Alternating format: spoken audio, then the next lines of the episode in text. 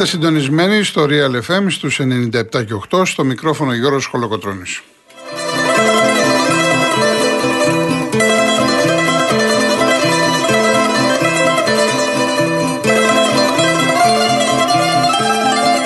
Τηλέφωνο επικοινωνίας 211-200-8200. Επαναλαμβάνω, 211-200-8200. Η κυρία Ειρήνη Κούρτη είναι σήμερα στο τηλεφωνικό κέντρο. Ο κύριος Γιώργος Νταβαρίνος στη ρύθμιση του ήχου.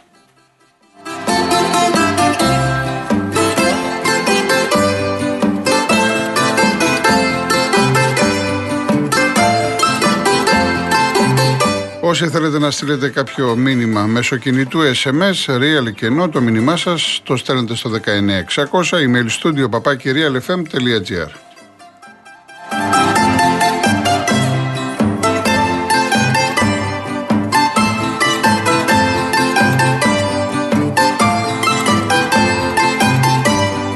Κυρίες Δεσποινίδες και κύριοι, καλό σας μεσημέρι.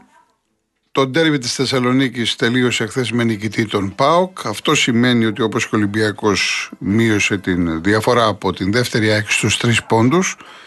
Και πλέον, ε, εντάξει, έτσι κι αλλιώς υπήρχε πολύ μεγάλο ενδιαφέρον για το ντέρμπι της Κυριακής στη Φιλαδέλφια, ανάμεσα στην Άκη και στον Παναθναϊκό. Αλλά τώρα είναι ένα παιχνίδι που ενδιαφέρει τους πάντες, ειδικά τους ε, τέσσερις μεγάλους. Βέβαια, αν το αναλύσουμε, ο Πάο και ο Ολυμπιακός είναι βολεμένοι με όλα τα αποτελέσματα.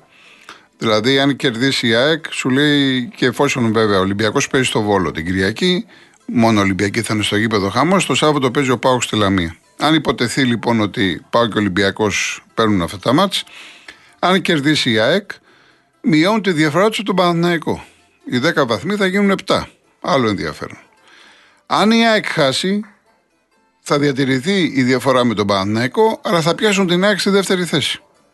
Και αν βέβαια το ντέρμπι τελειώσει ισόπαλο και θα πλησιάσουν την ΑΕΚ στον ένα πόντο και θα μειωθεί η διαφορά από τον Παναθηναϊκό στους 8. Άρα ό,τι και να έρθει, Ολυμπιακός και ΠΑΟΚ θα είναι ευχαριστημένοι. Εμένα τώρα αν με ρωτήσετε, αν ήμουν να πάω και Ολυμπιακός, θα σας έλεγα θα με βόλευε η ισοπαλία. Έτσι ώστε και να μειωθεί η διαφορά μου από την κορυφή και να έχω στον ένα πόντο την ΑΕΚ.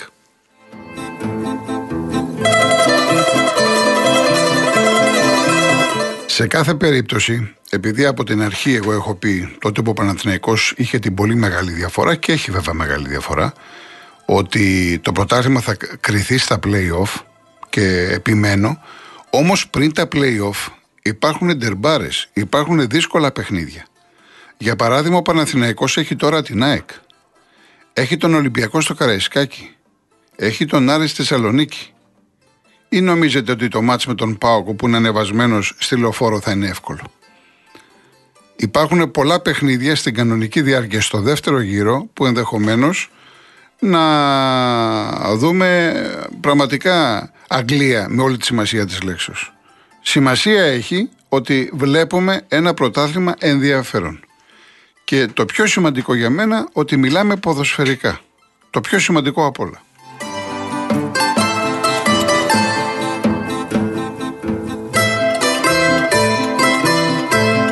Λοιπόν, να πούμε τι έγινε χθες στην ε, Θεσσαλονίκη. Ναι, Χρήστο μου, θα το πω. Μου λέει ο Χρήστος για τον γκολ του Καρέλη. Ωραία. Όσοι δεν το έχετε δει, μιλάω για τον αγώνα του Πανετολικού με τον Ατρόμητο. Επειδή βλέπω εδώ από το Αγρίνιο το φίλο. Ήταν λέει και στο γήπεδο. Ε, θέλω να δείτε τον γκολ του Καρέλη. Αυτό το γκολ είναι για σήμα εκπομπής. Για να ξεκινάει η αθλητική εκπομπή. Είναι ένα γκολ το οποίο μπορώ να πω, αν όχι το καλύτερο, μέσα στα δύο-τρία καλύτερα που έχω δει τα τελευταία δύο-τρία χρόνια. Μιλάμε για, τέτοιο, για τέτοια κλάση. Αν αυτό το γκολ το βλέπαμε, κυρίες και κύριοι, από κανένα Μέση, Εμπαπέ, Ρονάλντο, Σαλάχ κλπ. Θα λέγαμε οι άνθρωποι τι βλέπουν και χαλάλι τα λεφτά που παίρνουν τα παιδιά κλπ. κλπ. Είναι ένα γκολ απίστευτο. Δεν ξέρω πώς αλλιώς να το χαρακτηρίσω. Και έχει δίκιο τώρα ο ακροατής. Εκπληκτικό.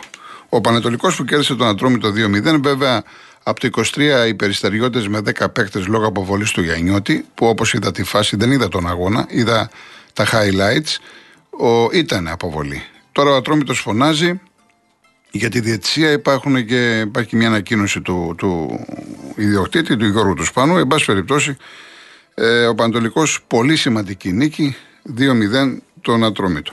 Και είχαμε και το Αστέρας Λαμία χθες, 3-0, πρώτη του Μάτσιου. Λοιπόν, πάω Κάρις, 1-0, δίκαια ο Πάοκ, ο οποίος στον αγώνα το συγκεκριμένο τον σημάδεψε και θα εξηγήσω τι εννοώ για να μην παρεξηγηθώ από τους Θεσσαλονίκης. Τους αγαπάω, τους ε, είναι ωραίοι, τα καρδάσια, φιλόξενοι, αλλά με το ποδόσφαιρο έχουμε διαφορές. Γιατί δεν σε πιάνουν εύκολα. Για τον Άρη, ε, ο κορυφαίος αγώνας της σεζόν είναι ο ΠΑΟΚ. Όταν παίζει Άρης ΠΑΟΚ. Και γι' αυτό βλέπουμε υπάρχει και μια μικρή παράδοση. Μέσα στο 22 ο ΠΑΟΚ δεν είχε κερδίσει κλπ. Για τον ΠΑΟΚ ήταν παλιά έτσι. Τώρα δεν είναι έτσι τα τελευταία χρόνια. Ο ΠΑΟΚ έχει αλλάξει τη φιλοσοφία του. Δεν είναι λοιπόν το κορυφαίο μάτς με τον Άρη. Δεν σημαίνει ότι έμπαινε στο γήπεδο αδιάφορα, αδιάφορος σε καμία περίπτωση. Δεν μπορείς να παίζεις Άρης Πάο και να είσαι αδιάφορος, ούτε μία στο δισεκατομμύριο. Αλλά δεν είναι αυτό που λέμε ότι είναι ο υπερπάντων αγώνας. Δεν έμπαινε δηλαδή ο Πάοκ με το μαχαίρι στα δόντια, όπως έμπαινε ο Άρης. Αυτό λοιπόν έγινε χθες στην Τούμπα. Μια Τούμπα γεμάτη μετά από καιρό. Τελευταίο μάτς ήταν 13 Νοεμβρίου με το Βόλο.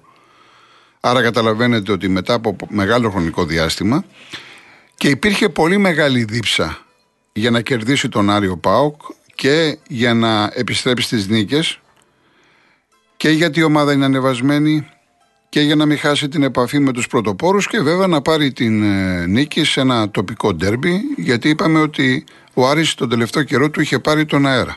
Και αυτό φάνηκε στο πρώτο ημίχρονο. Υπήρχε ένας Πάοκ ο οποίος κέρδισε μέτρα, έτρεξε, έπαιξε πολύ από τα πλάγια, δημιούργησε προποθέσει, κατάφερε να σκοράρει, έχασε και άλλα γκολ, δηλαδή θα μπορούσε το πρώτο ημίχρονο να είναι 2-0. Σε αυτό το διάστημα του πρώτου ημίχρονου είδαμε τον Άρη σε ένα σου του Μαντσίνη που ήταν από βολέ του Κουέστα. Πήγε μπάλα στο Μαντσίνη, προσωπική ενέργεια και ήταν μια καλή ευκαιρία. Από εκεί και πέρα τον Άρη δεν τον είδαμε. Στο γήπεδο όπως τον έχουμε συνηθίσει μια ομάδα με ποιότητα, μια ομάδα που μπορεί να ε, σου δημιουργήσει τις προϋποθέσεις, να κυκλοφορήσει την μπάλα, ε, να παίξει καλό ποδόσφαιρο, άμεσο ποδόσφαιρο. Δεν είδαμε αυτόν τον Άρη. Αντίθετα είδαμε τον Πάοκ ο οποίος έβγαζε φωτιές. Με έναν Αουγκούστο να είναι μπροστά από τα center back, αλλά όταν ο Κωνσταντέλιας γινόταν δεύτερος παίκτης κοντά στον Ολιβέηρα, ο Αουγκούστο έπαιρνε πρωτοβουλίες και ανέβαινε μέτρα. Υπήρχε πίεση μεταξύ του οχταριού και του δεκαριού. Τρεις και τέσσερις παίχτε, και ο Νάρη και ο Ζήφκοβιτς, και πολλές φορές οι παουξίδε κλέψανε την μπάλα και δημιούργησαν τις προποθέσει. Μία από αυτές ήταν το δοκάρι του Νάρη. Ο Πάουκ ήταν πιεστικός. Κατά διαστήματα μου θύμισε αυτό το παιχνίδι που βλέπουμε εδώ και πάρα πολύ καιρό από την ΑΕΚ. Δηλαδή κλέβουμε μπάλες και φεύγουμε. Και πέτυχε τον κόλλο αυτό με τον Ίγκανσον. Καταρχάς να σας πω, εγώ δεν βλέπω φάουλ. Εγώ βλέπω ότι η μπάλα όπως ήρθε από το κόρνερ είχε καλύτερη θέση ο Κουλιαράκης. Τέτοιες φάσεις γίνονται πάρα πολλές. Δεν βλέπω φάουλ. Όπως και για μένα είναι τραβηγμένο το πέναλτι που πήρε ο Πάοκ. Ναι, μεν η μπάλα χτύπησε στο χέρι του η Τούρμπε, αλλά δεν βλέπω καμία πρόθεση. Ο άνθρωπος πήγε να διώξει με το κεφάλι. Τέλος πάντων, αυτά είναι τώρα διαιτητικά, αν θέλετε, πώς θα βλέπουν, είναι υποκειμενικά.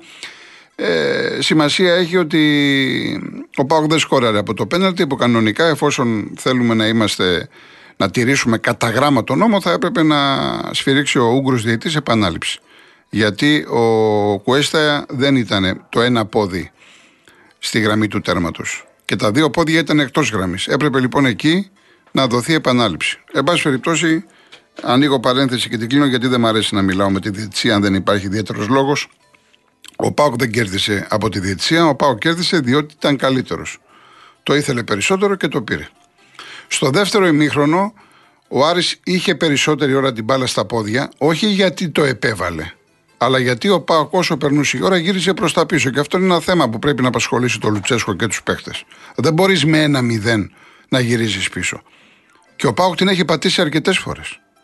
Αυτό είναι λάθος. Αυτό δείχνει αδυναμία και στο να κρατήσεις μπάλα και στο να σκοράρεις. Ο Άρης βέβαια δεν έκανε φάση. Καμία φάση δεν έκανε τίποτα. Ήταν ανύπαρτος επιθετικά. Ακίνδυνος. Ο Δε Πάοκ έπαιξε με αμυντικό προσανατολισμό στο δεύτερο ημίχρονο και προσπαθούσε να βγει στην κόντρα. Σε μία από αυτές, το 70, θα μπορούσε να σκοράρει με το σουτ που είχε ο Αγκούστο και απέκρουσε ο Κουέστα. Αλλά από εκεί και πέρα ο Πάοκ έκανε διαχείριση του παιχνιδιού και το πήρε, επαναλαμβάνω, διότι ήταν κακός ο Άρης επιθετικά. Γι' αυτό κέρδισε ο Πάοκ, ο οποίος έτρεξε πάρα πολύ. Δηλαδή η άμυνά του ήταν πολύ καλά οργανωμένη και δεν είχε προβλήματα και έτσι πήρε αυτόν τον ε, αγώνα. Λοιπόν, να πάμε στο πρώτο μας διαφημιστικό και μετά θα τα πούμε για τον τέρμπι ΑΕΚ Παναθηναϊκού.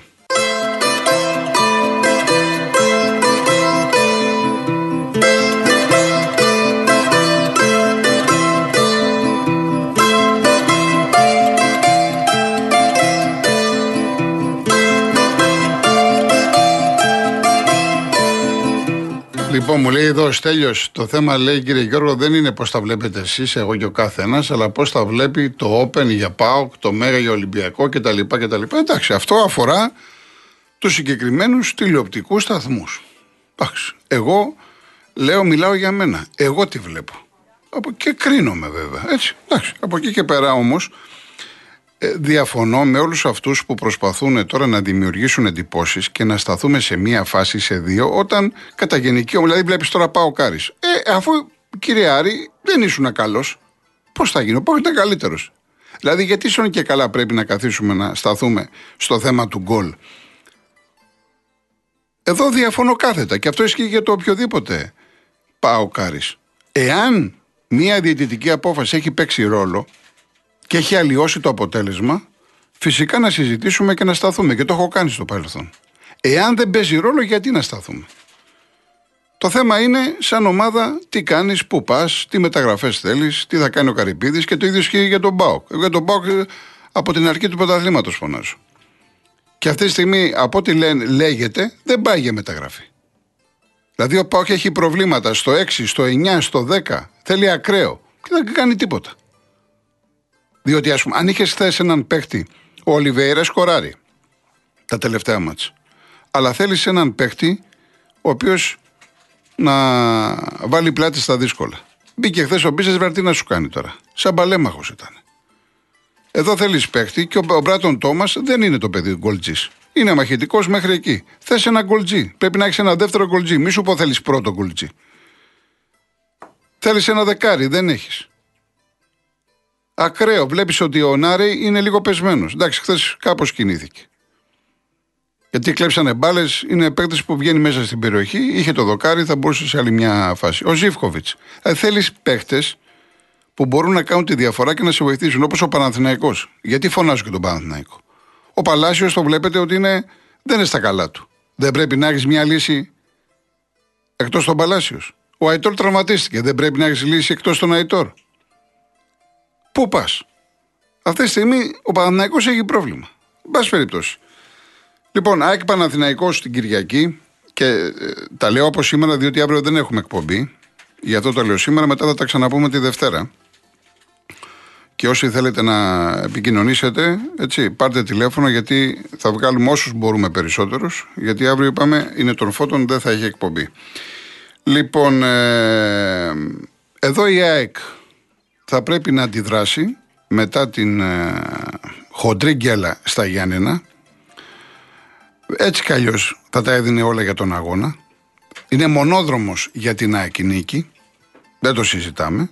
Πιστεύω και ο προπονητής και οι παίκτες να έμαθαν γιατί έκαναν λάθη και οι δύο πλευρές στον αγώνα με τον ΠΑΣ. Το παιχνίδι δεν θα είναι καθόλου καθόλου εύκολο. Ο Παναθηναϊκός μην ξεχνάμε είναι πρώτος και είναι και αίτητος. Είναι πολύ σημαντικό αυτό. Ναι, μεν δεν είναι σε καλή κατάσταση, αλλά είναι ο Παναθηναϊκός. Και προσέξτε να δείτε κάτι. Η ΑΕΚ, επειδή ακριβώς έχει μάθει να παίζει μπάλα, θέλει πάση θυσία την νίκη μέσα στο γήπεδο της. Αυτό θα είναι το όπλο της, το γήπεδο της, που δεν έχει ξαναπέξει ο Παναθηναϊκός, δεν το ξέρει το γήπεδο. Θα τα δώσει λοιπόν όλα για να σκοράρει, για να κερδίσει. Τι σημαίνει αυτό; Σημαίνει ότι ο Παναθηναϊκός θα βρει χώρους. Ο Γιωβάνοβιτς δεν είναι χαζός. Ξέρει ότι θα αντιμετωπίσει τεράστια πίεση. Και για να γίνω πιο συγκεκριμένος, χωρίς να είμαι προπονητής, πώς βλέπω τα πράγματα. Δύο παίκτες θα σημαδέψει η ΑΕΚ. Κατά τη γνώμη μου, την ταπεινή. Ο ένας είναι ο Πέρεθ, σοβαρή απουσία του στη Λιβαδιά. Είναι ο παίκτης ο οποίος ξεκινάει η οργάνωση και επειδή η ΑΕΚ πιέζει,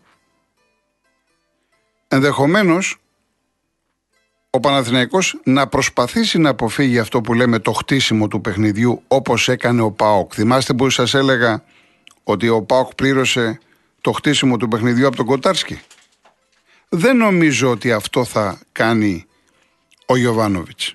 Και έχει ένα όπλο ο Γιωβάνοβιτς. Έχει τερματοφύλακα με πολύ καλό στα πόδια που λέγεται Μπρινιόλι.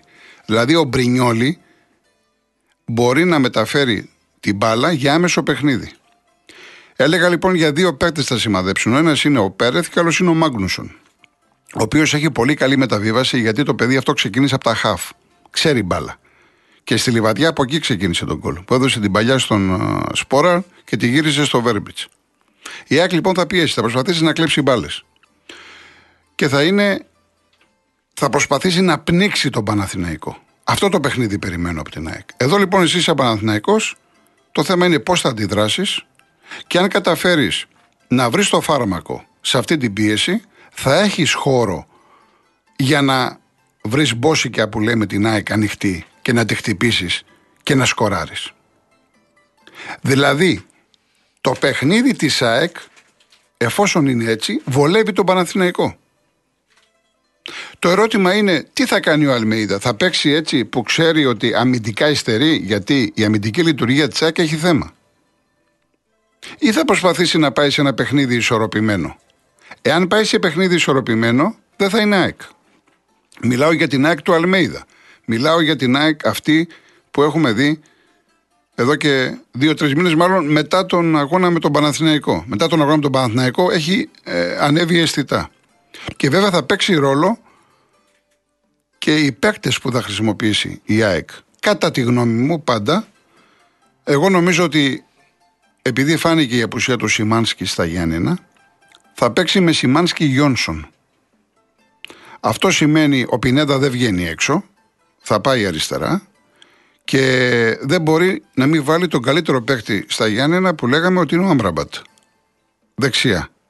Άρα λοιπόν περιμένω φουνταριστό το Λιβάι και όχι το Φαν Βέερτ και πίσω του σε έναν ελεύθερο ρόλο τον Αραούχο ο οποίος οργώνει το γήπεδο. Δεν είναι και αυτό στα καλά του.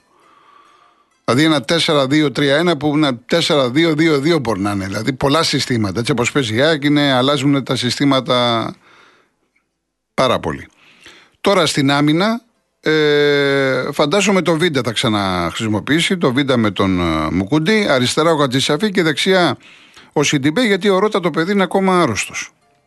Δεν ξέρω αν προλάβει μέχρι την Κυριακή να είναι καλά. Αυτή την ΑΕΚ βλέπω. Όσον αφορά τον Παναθηναϊκό, εντάξει, γυρίζει ο Πέρεθ, δεν το συζητάμε. Δεν νομίζω ότι η εντεκάδα του Παναθηναϊκού είναι δύσκολη. Το θέμα είναι εδώ, εάν θα παίξει με τρία αμυντικά χαφ ο Γιωβάνοβιτς ή θα επιλέξει να, να ξεκινήσει το Βέρμπιτς. Δηλαδή, δεξιά κότσιρας, αριστερά Χουάνκαρ, που δεν είναι καλά και οι δυο τους. Και οι δυο τους δεν είναι καλοί. Έτσι, δεν είναι σε καλή κατάσταση. Όπως γενικά και τα center back δεν είναι καλά. Ο Παναθυναϊκό, οι περισσότεροι παίκτες του δεν είναι καλοί. Σε καλή κατάσταση είναι ο Μπρινιόλη, ο Ιωαννίδης και ο Μπερνάρ. Ο Μπερνάρ, ο οποίος και στον Ιωνικό τον είδαμε, κάνει καλά παιχνίδια. Αλλά ένας κούκος στην άνοιξη δεν τη φέρνει. Έτσι. Έλεγα λοιπόν Κότσιρας, Χουάνκαρ, Σέγκεφελτ, Μάγνουσον. Εάν θα πάει τριάδα θα είναι Πέρεθ, Τσέριν και Κουρμπέλης. Και από εκεί και πέρα Παλάσιος Μπερνάρ, Σπόραρη ή Ιωαννίδης. Τώρα, εάν θέλει να μην βάλει το κουρμπέλι και, και παίξει με Τσέριν Πέρεθ ή Πέρεθ κουρμπέλι, αυτό σημαίνει θα ξεκινήσει ο Βέρμπιτς. Μήπως, όπως σας είπα, θέλει ο Γιωβάνοβιτς να εκμεταλλευτεί τους χώρους που λογικά θα βρει από την ΑΕΚ. Είναι καθαρά θέμα προπονητή. Έτσι βλέπω λοιπόν το παιχνίδι, το οποίο είναι την Κυριακή το βράδυ. Είναι διαιτητής ένας Πορτογάλος ο Νόμπρι, είναι δεύτερης κατηγορίας. Φυσικά γίνεται κουβέντα, διότι ε, γιατί να υπάρχει διαιτητής δεύτερης κατηγορίας. Είναι πολύ απλή απάντηση, διότι έχουν ξαναρχίσει τα πρωταθλήματα όλα. Δεν είναι εύκολο να βρεις έτσι κατηγορία elite. Και εντάξει, είχε παίξει και το Παναθηναϊκό ΣΑΕΚ πέρυσι το 3-0 στη λεωφόρο. Αυτό για μένα δεν λέει τίποτα. Σημασία έχει να μην ασχοληθούμε με το συγκεκριμένο διαιτητή. Λοιπόν, ε, βλέπω κάποιες ερωτήσεις. Εντάξει, θα, θα απαντήσω μετά. Επίσης, να πούμε ότι σήμερα έχει μπασκετικό Παναθηναϊκό, Ευρωλίγκα, σε 9.30 το βράδυ, παίζει με την Μπάγκερ. Εδώ να δούμε τι αντίδραση ε, θα δείξουν οι πέντε του Παναθηναϊκού και ο προπονητής. Θέλει την νίκη, εάν θέλει να ελπίζει για πρόκριση στην Οχτάδα.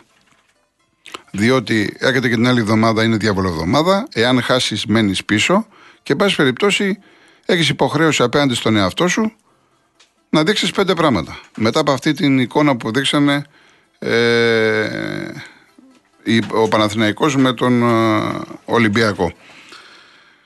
Δύσκολο παιχνίδι και δύσκολο παιχνίδι δεν είναι τόσο για, το, για την μπάγκερ, για την ομαδάρα, δύσκολο παιχνίδι ψυχολογικά για τους πέντε του Παναθηναϊκού. Γιατί ξέρουν ότι όλοι θα τους βλέπουν το πώς θα παίξουν, το τι θα γίνουν. Ο Πεδουλάκης τώρα τελείωσε από τεχνικός διευθυντής. Ενδεχομένως να υπάρχουν και αλλαγές στο ρόστερ. Όλα αυτά λογικό είναι να φέρουν. Λοιπόν, 9.30 είναι το ματ. 9.30 ώρα είναι το ματ. 17η αγωνιστική μπορείτε να το δείτε από την Nova από το Prime. Επίσης, για τους φίλους του αγγλικού ποδοσφαίρου, υπάρχει ντερμπάρα σήμερα. Εγώ τώρα για να σας πω την αμαρτία μου, αυτό θα δω. Έτσι. Ε, δεν μ' αρέσει να κοροϊδεύω, να λέω ψέματα. Ε, παίζει η Chelsea. Παίζει η Chelsea με τη City. Καταλαβαίνετε ότι είναι πολύ μεγάλο παιχνίδι. Η, η, η City έχει ένα αγώνα λιγότερο από την Arsenal. Είναι 8 βαθμούς διαφορά. Καταλαβαίνετε πόσο πολύ σημαντικό είναι το παιχνίδι αυτό στο Stamford Bridge στο Λονδίνο. Είναι 10 το βράδυ από την Nova. Chelsea City 10 η ώρα. Έχουμε, έχουμε χρόνο ακόμα να. Ωραία, ωραία, ωραία. Λοιπόν, ε, στον, Ολυμπια... στον Ολυμπιακό ο Κούντε είναι στη Γερμανία. Εάν δεν προκύψει κάτι απρόπτο, φεύγει, πάει στην Μπόχουμ. Bundesliga, από εκεί τον πήρε Ολυμπιακός, όχι για δανεικός μέχρι το τέλος σεζόν, για 1,5 χρόνο. Αυτές είναι οι πληροφορίες από πλευράς Ολυμπιακού για τον Κούντε. Εδώ τι άλλο με ρωτάτε; Ναι, εντάξει, για το, ε, είπαμε για το χέρι και αυτό. Το είπαμε. Για το χέρι και το, το είπαμε. Λοιπόν, ο, αυτός ο παίκτης από το Μεξικό για τον Παναθηναϊκό τιμία δεν ξέρω. Διάβασα τώρα για 9,5 εκατομμύρια κρούζα ζούλ. Τι να σας πω τώρα. Πραγματικά δεν, δεν Τη μία 3,5, την άλλη 7, την άλλη 9,5, την άλλη θα τον πάρει ιδανικό Παναθηναϊκός. Ξέρετε κάτι, όταν διαβάζεις εδώ και μέρες ότι μια ομάδα ε, έχει εστιάσει το ενδιαφέρον του σε έναν παίχτη, το πιο πιθανό είναι να ασχολείται με άλλο ποδοσφαιριστή. Ο οποίος ξαφνικά θα ανακοινωθεί και θα, θα, θα βγει μια ανακοίνωση σε λίγες ώρες στο αεροδρόμιο Τάδε. Επαναλαμβάνω για τον Παναθηναϊκό αυτό που πρέπει να μας ενδιαφέρει ότι έχει αργήσει στις μεταγραφές. Ναι μεν ο Ιανουάριος τώρα μπήκε αλλά ξέρανε τα προβλήματά τους και τις αδυναμίες τους. Και το πρωτάθλημα είχε διακοπεί πέντε εβδομάδες. Γιατί ας πούμε ο Παναθηναϊκός τώρα να μην έχει παίχτη να τον βοηθήσει όπως έχει η ΑΕΚ το Φερναντές ο οποίος έπαιξε για να δεν έχει σημασία, δεν πήγε πολύ καλά. Είναι μία λύση και θα φανεί στην πορεία. Γιατί να μην έχεις πάρει και εσύ παίχτη και τώρα να τον έχεις την Κυριακή; Γι' αυτό λέω ότι δεν έχει γίνει καθόλου καλή διαχείριση στο θέμα των μεταγραφών του Παναθηναϊκού. Λοιπόν, να πάμε σε διαφημίσεις. Πάμε σε διαφημίσεις, ειδήσεις και γυρίζουμε.